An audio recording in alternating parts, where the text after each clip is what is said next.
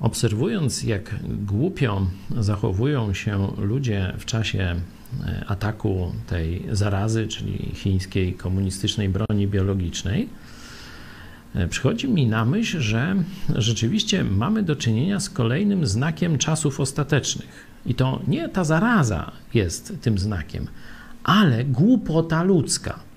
Bo przecież widzą nawet na ekranach telewizorów, jak trup ściele się gęsto, najpierw w Chinach, potem we Włoszech. No to w sąsiedniej Hiszpanii było langsam. We Francji to samo, w Niemczech to samo, w Wielkiej Brytanii to samo.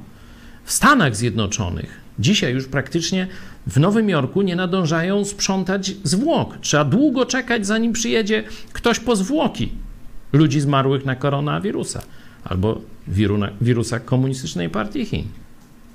A ludzie dalej wierzą w jakieś pogłoski, że to niegroźny wirus, że można sobie chodzić, w ogóle nie zważać na kwarantanny i izolację. Kiedyś, jak przychodziła zaraza, to najprostszy, tak zwany wsiowy głupek wiedział, że trzeba się schować, a nie wychodzić na ulicę czy iść gdzieś tam. Ci z Was, którzy na przykład byli w Dubrowniku, kwarantanna pochodzi właśnie z tamtego miejsca.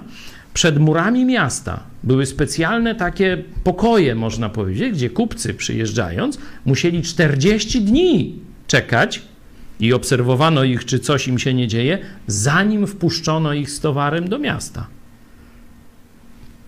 Apostoł Paweł w liście do Tymoteusza tak ostrzega. Albowiem przyjdzie czas, że zdrowej nauki nie ścierpią, ale według swoich upodobań nazbierają sobie nauczycieli rządni tego, co ucho łechce i odwrócą ucho od prawdy, a zwrócą się ku baśniom. 2 Tymoteusz 4, 3, 4. Ludzie w czasach ostatecznych będą skrajnie głupi.